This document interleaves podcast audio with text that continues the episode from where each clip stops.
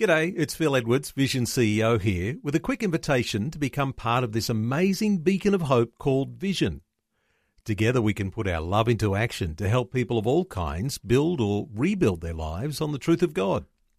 Please consider the part you can play during our upcoming Visionathon appeal, remembering that it's your support that makes Vision possible, including this podcast.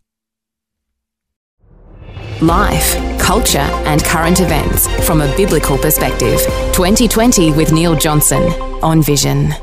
There's a new film. It's about to be released for Australian audiences, and it retells the amazing story of Corrie Ten Boom. It's described as stunning, powerful, and deeply moving. During the Second World War, the Nazis in Germany gathered Jewish people from the lands that they had conquered and they sent them to concentration camps in Germany. More than six million Jewish people perished at the hands of the Nazis. One of the most famous stories of courage in the face of terror is that of Corrie Ten Boom and her family in Holland who sheltered and hid those who were being hunted down by the Nazis. The family was betrayed, they were discovered, and faced the consequences. Corrie Ten Boom went on to survive brutal prisons and concentration camps.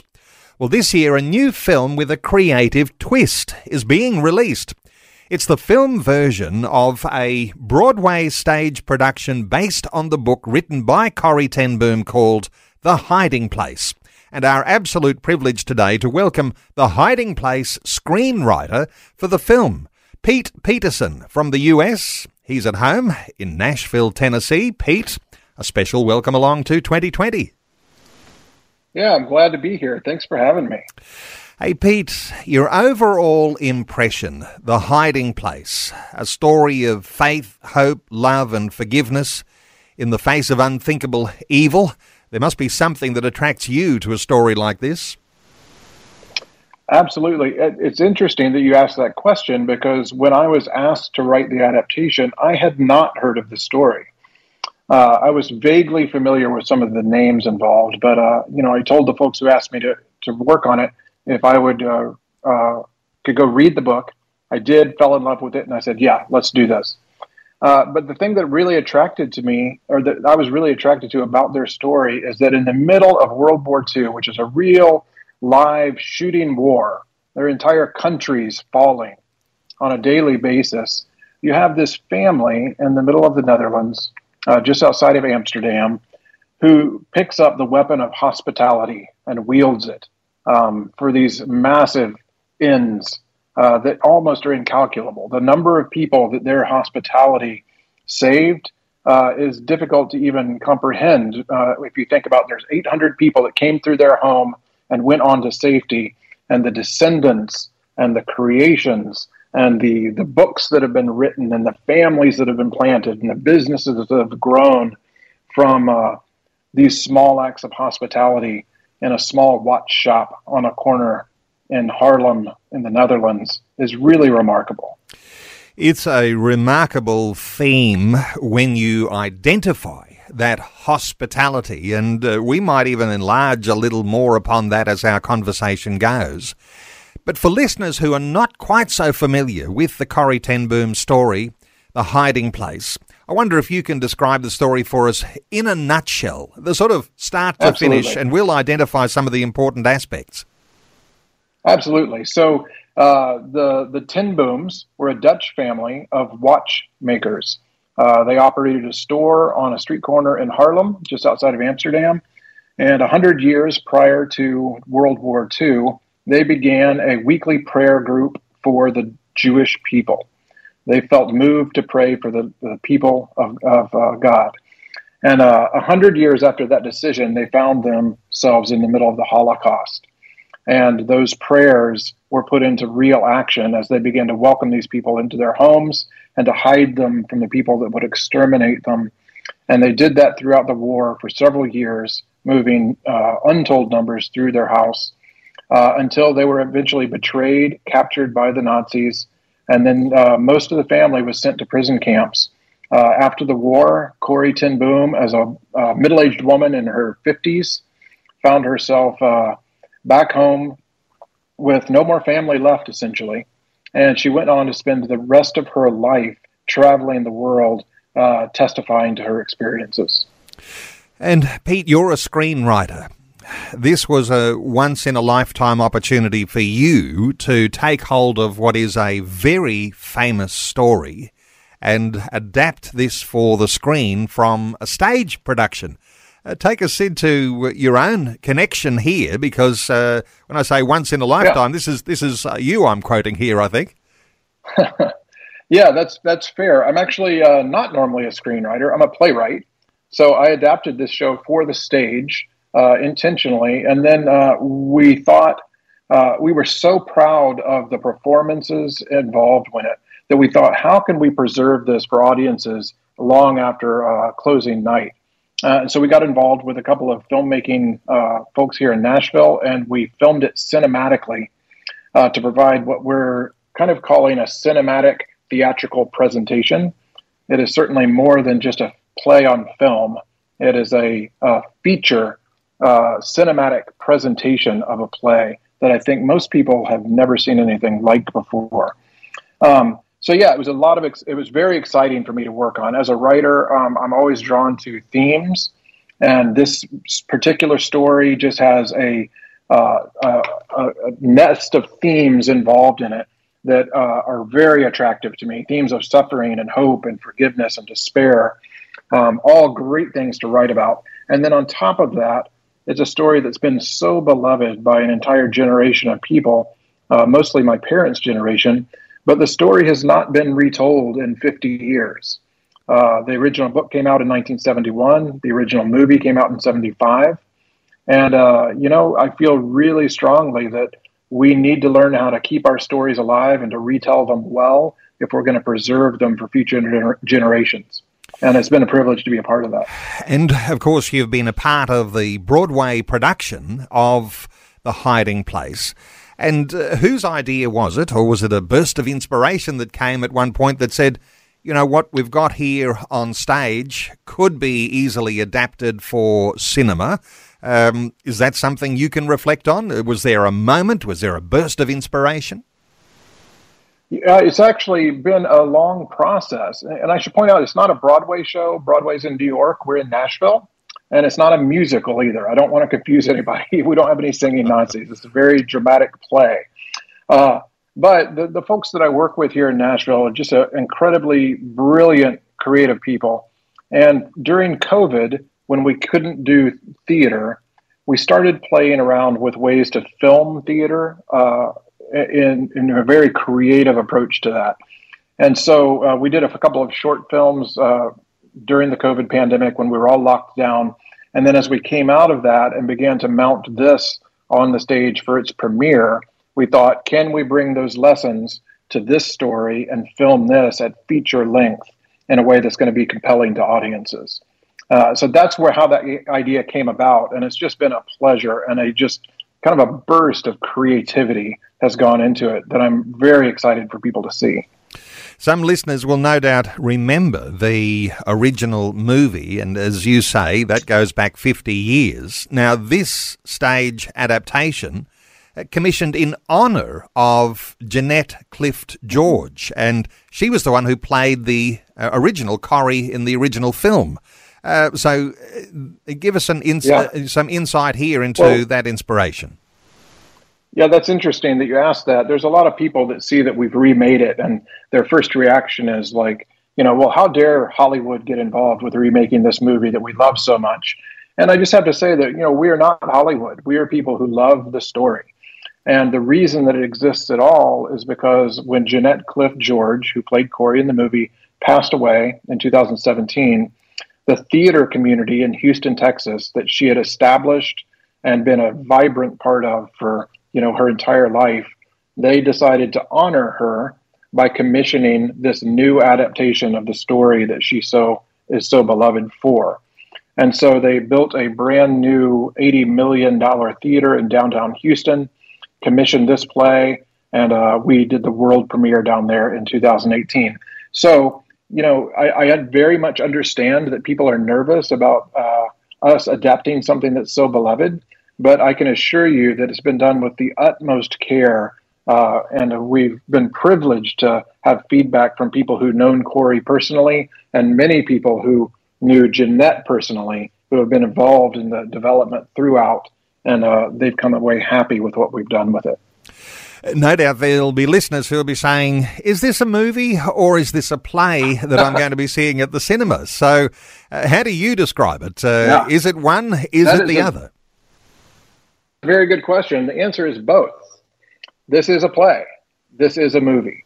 Uh, you know, I think we've all seen uh, filmed stage plays before, and they're very rarely compelling. Um, and as somebody who's a film lover, uh, a real fan of the cinematic language, uh, was not interested in just filming a play. Uh, so what we've done is we have, you know, it's a multi-camera shoot that we that took place over the course of two days, where we've got the steady cams up on the stage, weaving in and out of the action, close-ups with the actors. It's shot much more as if it's a feature film that just happens to be taking place on a stage. And the result is, you know, uh, you know, we've had audiences. It, it, when, we, when it was on stage here in Nashville, we ran for four weeks, sold out every show. Uh, and we've had audiences be very suspicious. Like, I loved that show. What are you going to do with it on a movie screen? And they've gone to see the movie and they came out and they said, I don't know which one I love more. They are very different experiences.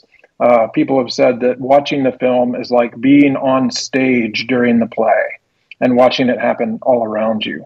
So I'm really interested in seeing audiences' reactions uh, because so far they've been very positive.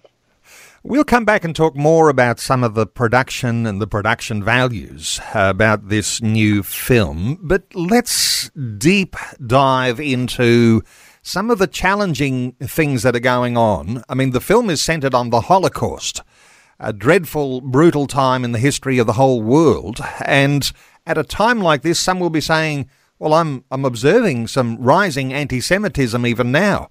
And if it's not anti Semitism that I'm personally connected to seeing, I'm seeing some tensions in race relations and on various continents around the world. Uh, is a movie like this uh, important for such a time when people are they're, they're, they're struggling and grappling with issues around race relations? Absolutely, absolutely. The beautiful thing about the Ten Booms is, you know, they did not set out to uh, rescue 800 Jewish refugees. They set out to love their neighbors. You know, uh, they they looked at who was in need in front of them, who was knocking on their door, and they said, "We are here not only to help you." But to welcome you into our home, to make you comfortable, to give you what you need, to feed you, to clothe you, to take care of and love you because you are a fellow image of the Creator here on earth. And man, that is a message that is never not going to be important. And I think the danger is that we can look at history of something like the Holocaust and think, oh, that's not going to happen here. Um, and it's no, it's probably not going to happen in that exact way. It's probably going to happen in some way that is similar but seems innocent or seems more understandable. And so when there are uh, refugees streaming across the border or refugees being flown in because they're removed from a war zone or there's somebody that's not like me who's oppressed in society.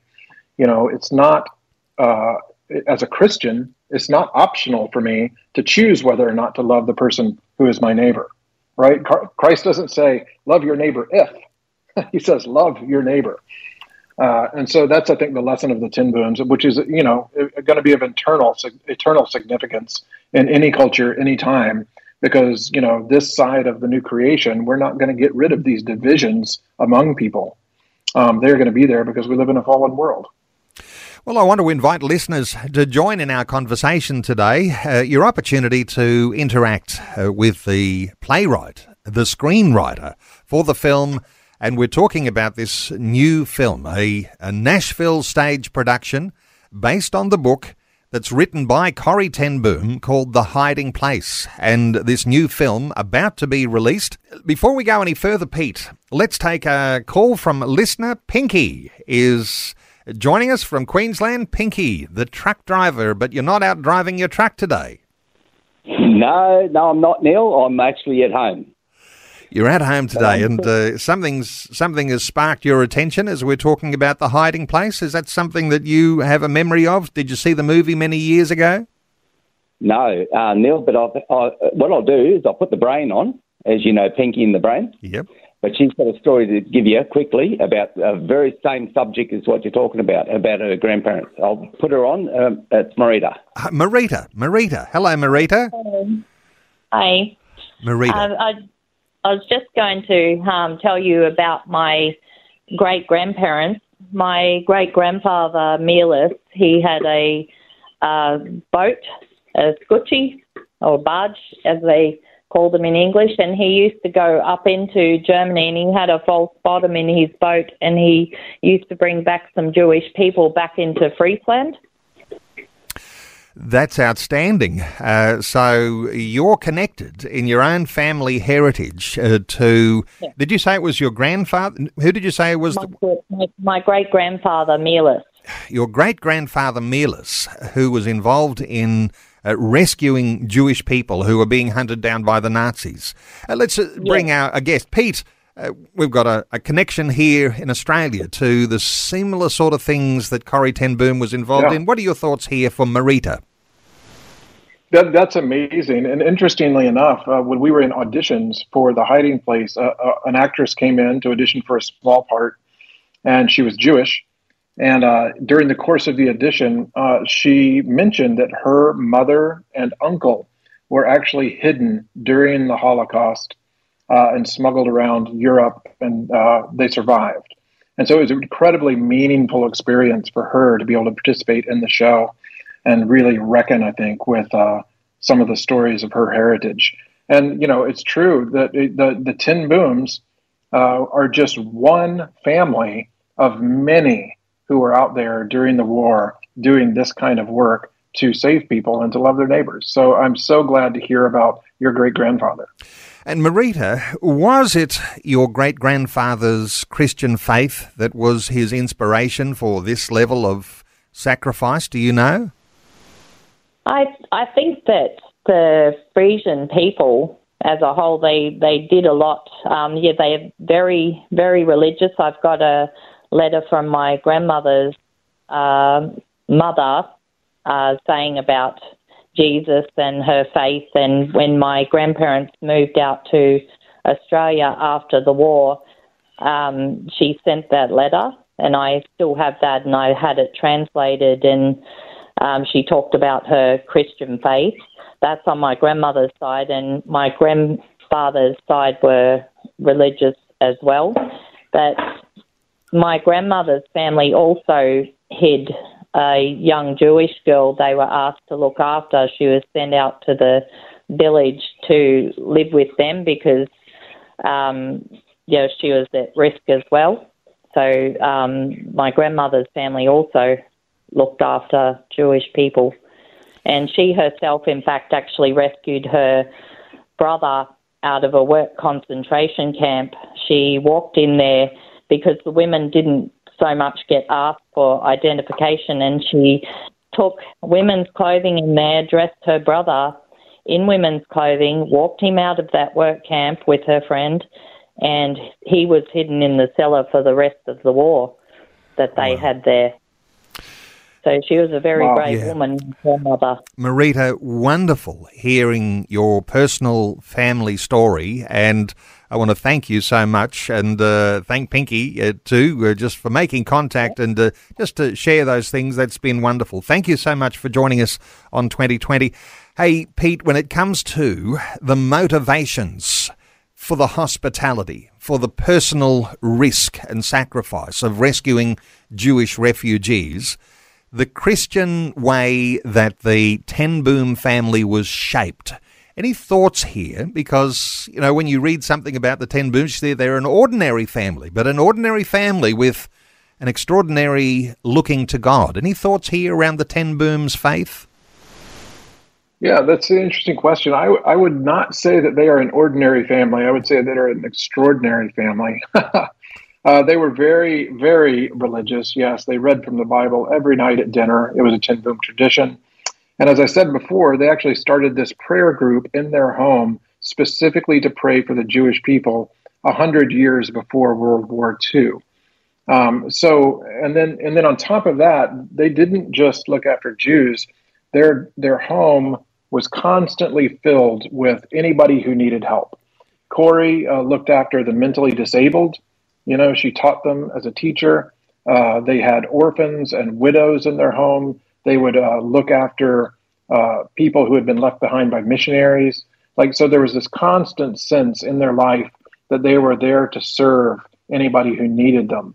And so you could almost make an argument for the fact that, you know, when the Nazis came along and caused this massive crisis, it wasn't a huge decision. They just were carrying on as normal because what they did was take care of people. And so they had developed these habits uh, throughout their lives of loving the neighbors and taking care of anybody in need who needed them.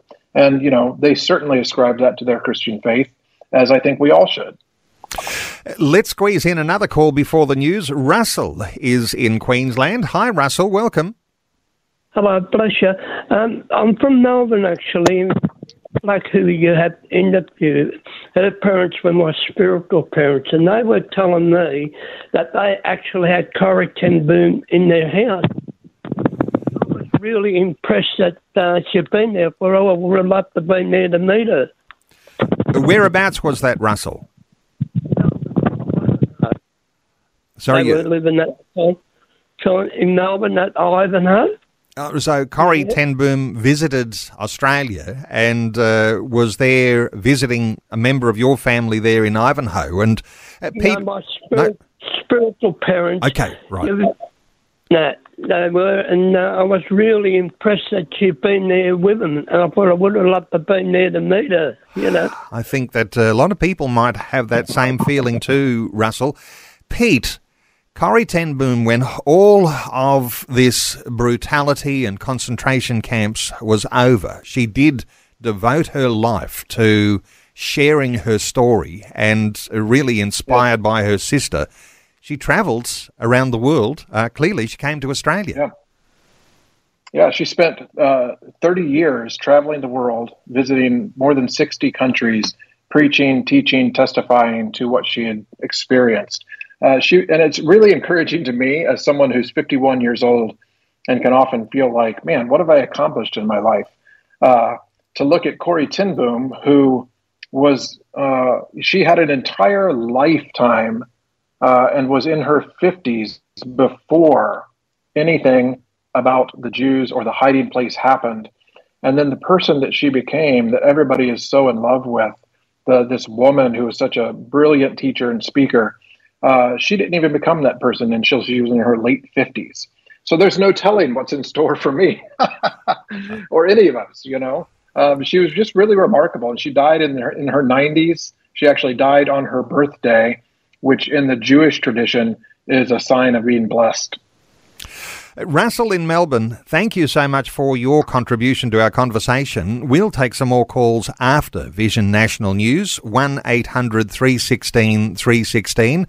And uh, as you say, Pete, uh, about to go to news, but uh, this was no ordinary family, but the extraordinariness came when they were called on to actually live their Christian faith in that way of expressing their hospitality because uh, I remember my my comment earlier an ordinary family because they're an ordinary family ordinary watchmakers doing ordinary things with their life but they were being prepared for what was extraordinary and it didn't come until their later middle years. Peter let's talk about the suffering aspects in all of this because the Ten Booms didn't need to make those personal sacrifices and be as courageous as they did, but they chose a pathway that led to some pretty significant suffering, didn't they? Absolutely, yeah. the The entire family was carted off to prison. Uh, Corrie and Betsy, her elder sister, ended up at Ravensbrück concentration camp in eastern Germany near the end of the war, and that is where Betsy died. And one of the first things that uh, I did when I was commissioned to write this story was uh, I went to Germany, uh, visited Ravensbrück. And I had never been to a concentration camp before, and I have to tell you, it's a it's quite an experience. Um, it, until you've stood in the heart of that kind of darkness, you can't really comprehend just how deep and wide and dark it is. Uh, you know, there's a moment uh, in the middle of that tour when I was standing in front of the crematorium oven where Betsy Ten Boom's body was disposed of. Uh, and it's it, you know it's it's just it's an overwhelming emotional experience to be in that kind of place and feel the weight of how much death has gone through there. Uh, and I came back from that really changed in a big way as I was wrestling through how do we tell a story that reckons with this much death and suffering. Um, because the reality is, you know, this is a question that we've been asking ourselves for thousands of years. You know, how can we believe in a God who is good yet he allows suffering to take place. You know, how do we make sense of that? And, you know, I really approached this story with that question in my head. How did Corrie and Betsy Ten Boom make sense of that? Because the reality is, uh, if you read their story, here in the middle of the darkest point of the 20th century, potentially the darkest point in human history, um, we find these two women in a state of gratitude for their circumstances. Betsy lays down in a flea ridden bed and thanks God for the fleas. They walk across the yard naked and they thank God for their nakedness. And uh, to me, as a 21st century comfortable American, these are startling conclusions that they're coming to. You know, it's hard for me to make sense of that. And so there's a sense in which the whole writing of the play was an F- my effort to understand uh, Betsy and Corrie Ten Boom. We're taking calls on 1 800 316 316. Let's take another call. Uh, Petronella is in Western Australia. Hi, Petronella. Welcome. Thank you, Neil. How are you going? Very well, thank you. Uh, what are your thoughts? Well, mine is more of a comment. I recently found out about the book, The Hiding Place, from our pastor when she was preaching at church. And then I bought the book and I read the book, and it is really is a moving book. It is so challenging as a Christian. The love that the Boom family had, it's so powerful, and especially the father when he was when they were betrayed and was taken to prison. And he was 80, 85, 87 years old, and he was asked, the guard said to him, You are old, you can go back home, but promise that you will not do this again. And his answer was, if anyone turns up on my door, I will let them in. That that that love just just I don't know I don't know how to explain it, but that's so much love for people that they had. And the sister Corrie's sister in the book, she is amazing. Her love for people is amazing because in the book, while they were in concentration camp, they found out who their betrayer is Corrie at that point was filled filled with rage, but the sister was filled with love. And Corrie asked her sister, "Do you not feel anything against this man?" And she said, "Yes, I do. I pray for him every day.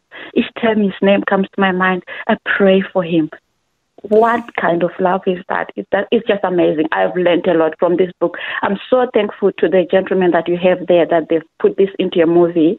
I only finished reading the book last week and I've been telling my kids about it. But now that there's a movie, we are all going to sit down and watch it. So thank you very much. Petronella, wonderful contribution. Uh, a thought or two here from Pete?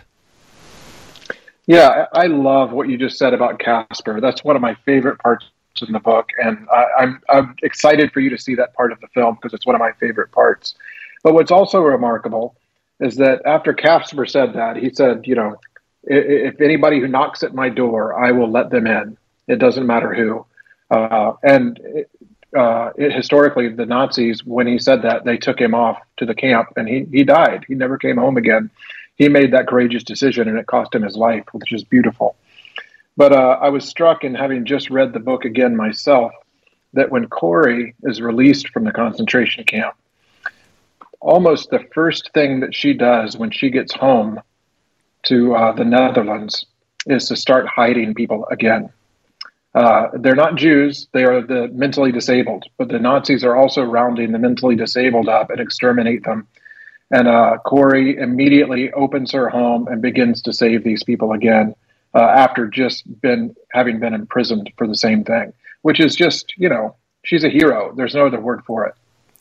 Petronella, thank you so much for your contribution to our conversation today. And isn't it very interesting that Corrie is the one who is being shaped in her attitudes by her sister? And sometimes we think of Corrie as the hero or the heroine of the story, but it's her whole family. And Corrie making sense of what is happening to her and through her uh, and seeing what's going on around her family. So she's like the interpreter of, of how God deals with these sorts of things. Is that the way you see it too? Uh, absolutely. Uh, it's it's so interesting. Mo- if you hear about the hiding place, most of what you hear is about Corrie ten Boom, and you could be forgiven for thinking that she's the hero of the book. But what you said is exactly right. The hero of this book is Betsy ten Boom. Absolutely. And Corrie here is testifying to her sister's remarkable uh, faith and her father's. And so it's beautiful to me to watch how uh, throughout their life they led they learned from their father as he provided an example to them and taught them how to treat people. Uh, and then uh, once their father died in the concentration camp, Corrie learns from her sister, who has now kind of taken on the mantle of the leader of the family and the leader of the faith in their family. And then by the end of the book, Betsy also is gone. There's nobody left but Corrie. And so what does Corrie do? She steps right into that same example and for the rest of her life becomes a teacher, which is remarkable. And Betsy says to Corrie before her death, uh, before de- uh, Betsy's death in the concentration camp, uh, she says, We must tell people what we have learned here we must tell them that there is no pit so deep that he is not deeper still. That they they will listen to us, Corrie, because we've been here. Is this the power of someone who has been through the suffering, been through the challenge, emerged on the other side? They're a witness to what has happened, and they are a walking demonstration of what it is to be a follower of Christ first. Uh, to have survived all of that. Absolutely. Absolutely. I love that you drew that out. That's such a theme in the book and such a theme in the movie. Uh, you know, the reality is, it, it, we t- as Christians, we hear words like witness and testimony a lot. And we tend to think of a, a witness as somebody who stands up and tells somebody about Jesus. And if somebody gives a testimony, it's somebody that stands up and tells about the day they gave their heart to the Lord. When, while those things are true, the reality is that these are legal terms, right? Uh, witness and testimony. And the Bible says that we're surrounded by a cloud of witnesses. And what does this mean except that we are given the gift of these people who have seen things that we have not seen, who have been places we have not been, and they stand up before the jury and they give the testimony of the evidence uh, so that we can believe it. Uh, and that's exactly what's going on in Betsy's words right here you know, because they have been through something that most of us cannot imagine, uh, I think we can have the confidence of believing in their testimony and then being able to trust the, thing that maybe we don't entirely understand ourselves. Pete, let me take us just a step deeper and maybe into some murky water here. Um, Interesting, isn't it? And wonderful to be able to reflect on the virtues of these women as they have been able to survive the brutality of concentration camps. Uh, coming back to their time of care for those Jewish people, as Nazis are hunting down those Jews, they're faced with all sorts of challenges, and Corrie suffers uh, what's called a moral crisis because what she and her sister need to do is lie, steal, forge documents, make bribes, and they're faced with this sort of moral dilemma. Have you dealt with any of that in your stage production or in, in the movie, or how do you reflect on yeah. the way they were actually conducting themselves as Christian women and that they were led into and needed to do that for the survival of those Jewish people. Absolutely. Yeah, that's absolutely true. Corrie was very uncomfortable with lying and deceit. And here she finds herself in the middle of the Dutch underground. You know, what is she going to do? It's a, it's a situation that is, uh, you know, kind of founded on the ideas of lies and conceit. Um, and we do address that in the play. You know, she's she's very guileless. She's not comfortable with lying.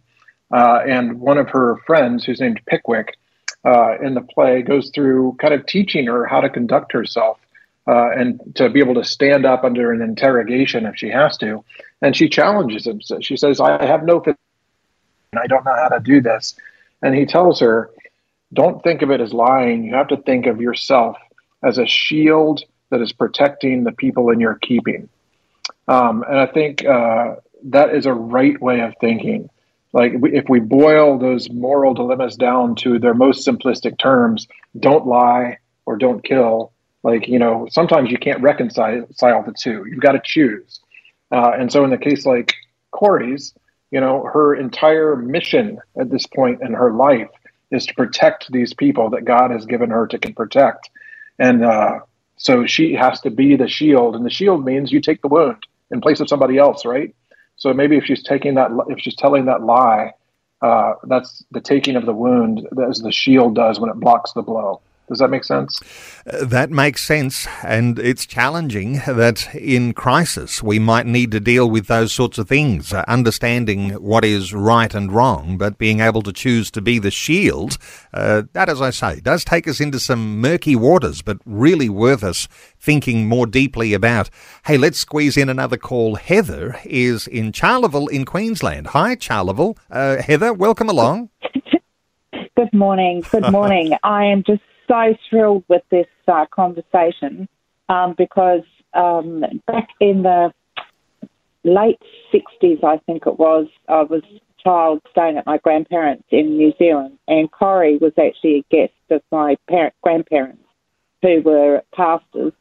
And the thing I, I knew about her as a young child, um, but the thing that struck me when I met her in my grandparents' house was how tiny she was, and she was very old at the time, but how tiny, but how gentle her face was, and how humble she was.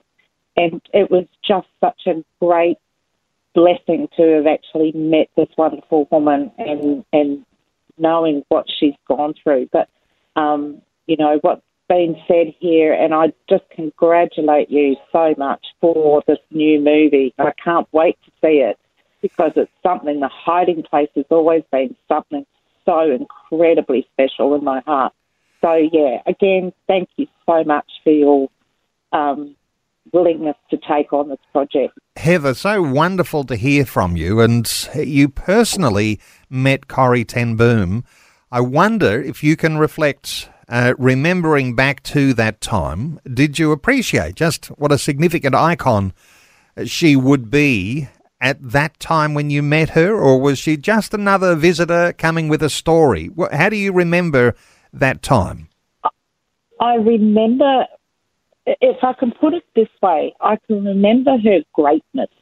Um, I mean, I was only about, oh, I reckon I was seven or maybe eight at the time, but because of, of it was her humbleness and her her gentleness you know, that just really astounded me. She was so incredibly kind, you know, for a to a, a very young child, and she was, and she was.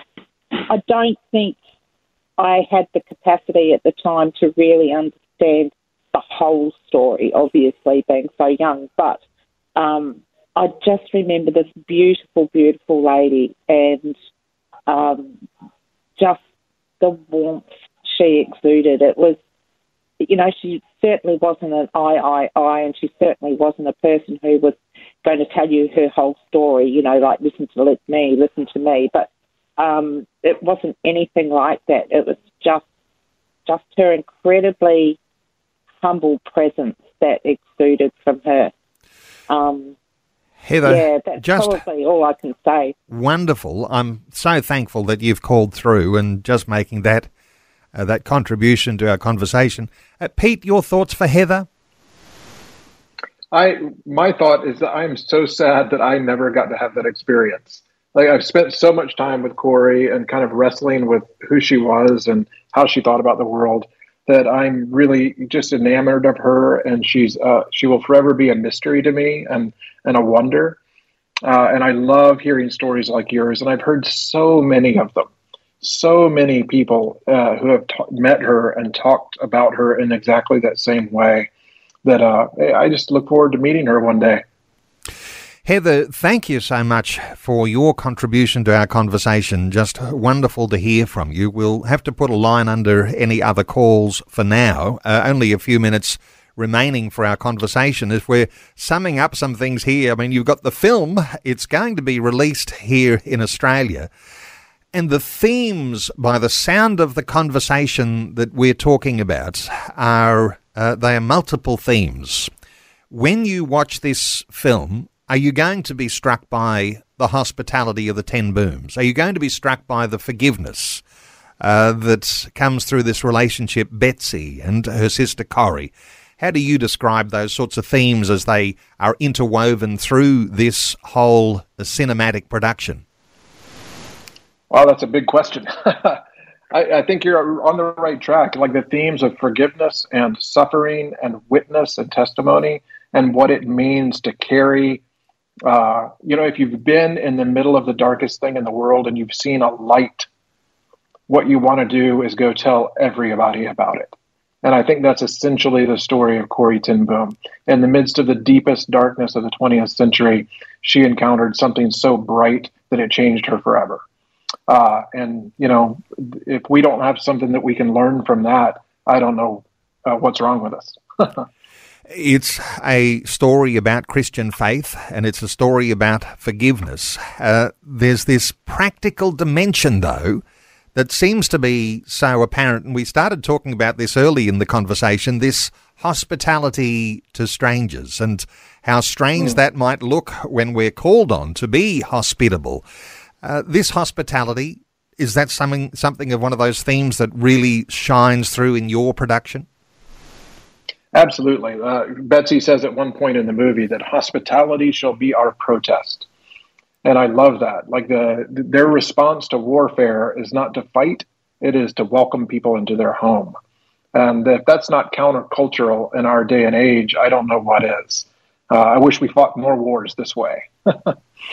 Hospitality shall be our protest.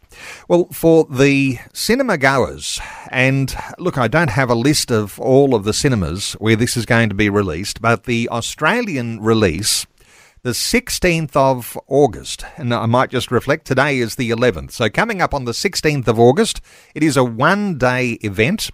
Uh, theatres around Australia are going to feature this film on that day, August the 16th to get those uh, geographical locations. And uh, obviously, some listeners won't have a cinema near you, but those locations for theatres are listed on thehidingplacefilm.com.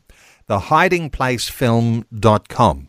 Uh, Pete, uh, this is being released around the world. Uh, give us an impression here as to, you know, your home nation, the United States uh, where I think it's already just been released or is about to be released. Uh, give us an impression here as to as to how this is going to be viewed around the world. Yeah, well, we're really excited for everybody to see it. It released here in the states on August third, uh, so it's been about a week now, and the response was overwhelming. Uh, just enormous box office on on its two day run here in the states.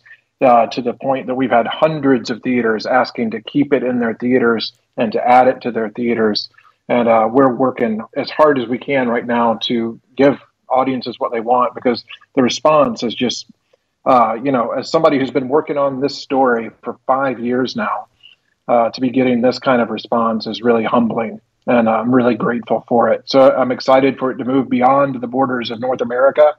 Uh, there'll be folks in the netherlands watching it folks in the uk folks in uh, australia new zealand uh, all over the place. And we just are looking forward to it and no doubt uh, you'll be basking in the afterglow of uh, the fact that finally your uh, baby has been birthed and it's, uh, it's now going to be seen around the world.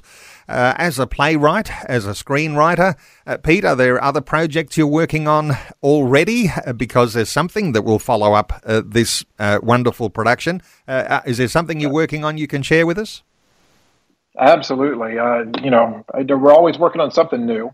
So literally tomorrow morning, I walk into the office and we start work developing a Christmas Carol uh, for the stage here in Nashville. And our intention is that we will film it in the same way that we've done with the Hiding Place, and that eventually that will show up in theaters as well.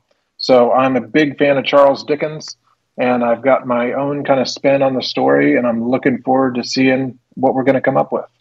Well, you keep my address handy, and uh, when you've got the, that one coming out, A Christmas Carol, we might do something similar to this and uh, and, and talk through the themes and uh, all of the, the background. No doubt you'll be immersed in the research if you're going to be uh, doing what you've done with this film. So that you bet that website once again for listeners looking for the cinemas that will be featuring that movie, The Hiding Place, thehidingplacefilm.com.